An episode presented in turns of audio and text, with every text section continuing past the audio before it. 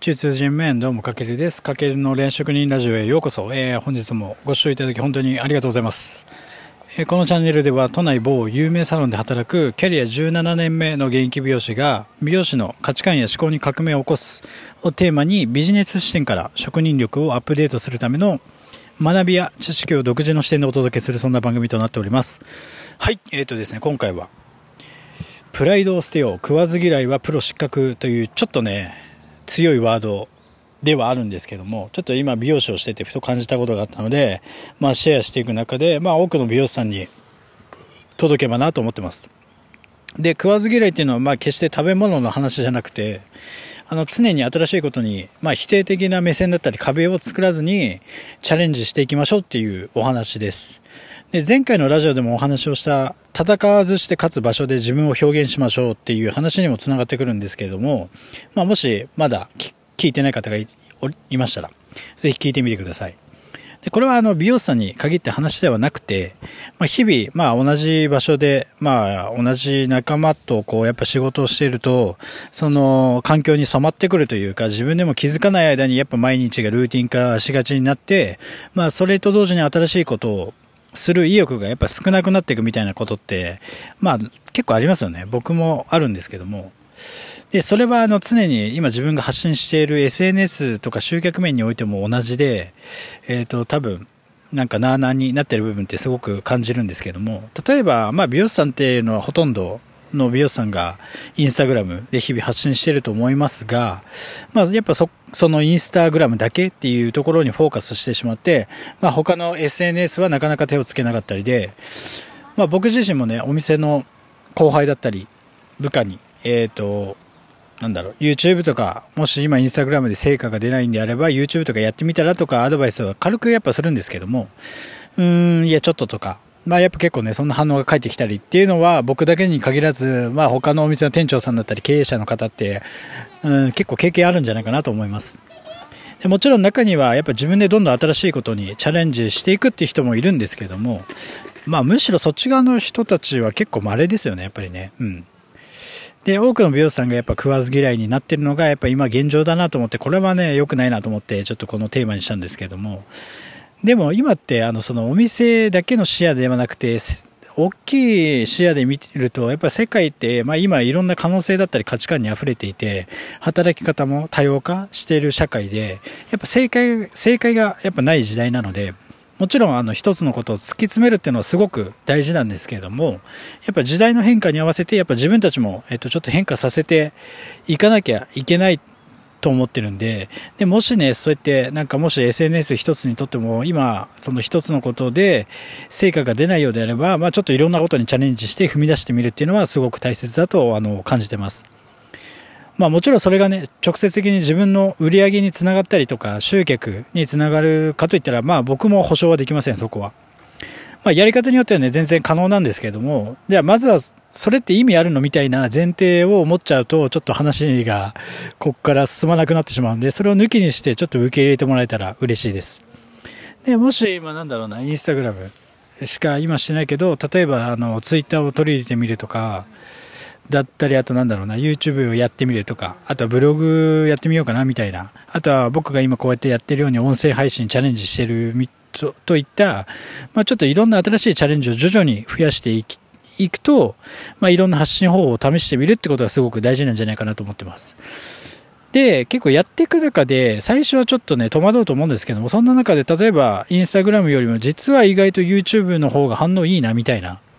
あとは、まあ、自分意外と音声、音声コンテンツ好きかもしれないみたいな感じで、やっぱそこに気づきっていうのが生まれるんですよね。で、その気づきっていうのがやっぱものすごく大事で、まあもちろんね、やってみてダメならダメで、それは仕方ないですよ。でもまあ、それも一応一つの経験になるし、とにかくまずはやってみないことには、その経験も、こう、見れないというか、気づきを得られないわけで、だからまあ YouTube やるにしてもちょっと撮るのがめんどくさいとか、音声配信とかも、うん、何話していいかわからないとか、まあ、さっき伝えたようにそれって意味あるのみたいに、どうしても初めてのチャレンジって、まあ人間なんで心理的にこう、否定的になるというか、あの、まあ知らないことに対して、まあ負のイメージで苦手意識を持ってしまうってことは、まあ仕方ないんですけども、やっぱそれってすごくもったいないなって僕は常に感じていて、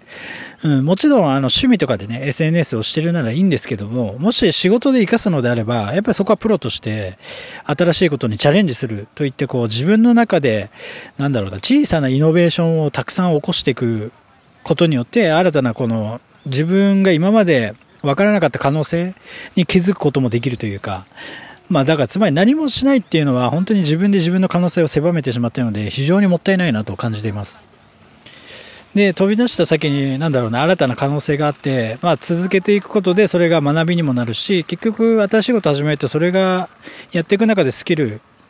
となって自分に確実に身についていくので、まあそれがもし効果がなかったとしてもめちゃくちゃ貴重な経験になるし、まあ次また違うところで一歩踏み出す新たなチャレンジにつながるんじゃないかなと感じています。でね、こういう話って結構ね、美容室の中であんまりなんかされないというか、まあ僕なんかもそうですけど、やっぱ店のリーダーとか、店長さんとかがやっぱ下のメンバーに伝えていくってこともすごく大事で、でもやっぱこういった知識を蓄えとかないと、それも伝えられないし、で、それがあることによってスタッフ一人一人の可能性を解放してあげられるきっかけにつながるじゃないですか。で、それが意外と実はお店の雰囲気にもつながったり、結果お客様にこう支持されるお店作りとかブランディングにもつながっていくって僕はすごく感じてるので、本当に大事なことなんじゃないかなと思ってます。で、もちろんね、上の人だけの責任じゃないですよ、これは。これ聞いてる、例えばまだアシスタントの方であれば、もうそうですし、まだスタイリスト、成り立てのジュニアスタイリストさんも含めて、まあ、美容師さん一人一人も意識することで、より覚醒したプロの自分に出会えるはずだと僕は信じます。はい。まあ、僕もね、こうやって今、あの、インスタグラムから始まって YouTube、えっ、ー、と、 note、ブログ、Facebook、Twitter、こうやって音声メディアとか、まあ本当にいろいろチャレンジしてます。今37歳ですけど、この世代になったら頑固で一つのことをもうやらなかったりもするんですけど、やっぱこうやっていろいろチャレンジしていくことによって僕も自身もなんかこう、なんだろうな、新しい発見があるし、なんかすごく美容師、美容師と掛け、スキルの掛け合わせをすると新しい可能性が生まれるんじゃないかなと思って今取り組んでます。だから皆さんもぜひちょっとやってみてください。だから今、もしあなたがね、まあ、毎日同じ環境でちょっとなんとなく日々を過ごしていて、その延長で、まあ、一つの可能性にかけて、まあ、SNS を発信してるとか、まあ、もし新しい一歩を踏み出すことに否定的であれば、まあ、一歩ちょっとその気持ちをぐっとね、押し殺して、まあ、食わず嫌いでちょっと終わらせずに、ちょっと新たな SNS をちょっと始めてみるとか、まあ、YouTube ちょっとやってみようかなとか、Twitter ちょっと始めてみようかなとか、そういう一歩踏み出してちょっとチャレンジしてみてください。絶対に変われます。で、これはまあもちろんね、今、今日はね、SNS の話したんですけども、それに限らず、例えば美容室の、なんだ、美容業界と関係ない異なるセミナーに参加してみるっていうのも一つ手ですし、まあ、いろんな形があるので、そこはぜひやってみてください。じゃあ何から始めればいいですかみたいな多分質問とかあると思うんですけども、じゃあそれは気軽にあのぜひコメントください。あの全力で僕サポートしていきますので、はい。そんな感じかな。というわけで今回はプライドを捨てよう、食わず嫌いはプロ失格というテーマでお話をさせていただきました。もしあの参考になったとか、役に立ったとか感じてもらえたなら、ぜひフォロー、コメント、本当によろしくお願いします。あとは SNS とかで、あの、まあ、まあ、こういう情報っていうのは、いろんな美容師さんに知ってほしいので、まあ、あの、それを広げるっていう意味でもシェアしてもらえるとすごく大変励みになりますので、よろしくお願いします。はい、というわけで本日も最後まで本当にご視聴いただきありがとうございました。かけるでした。いちいちゃよいば。じゃあね。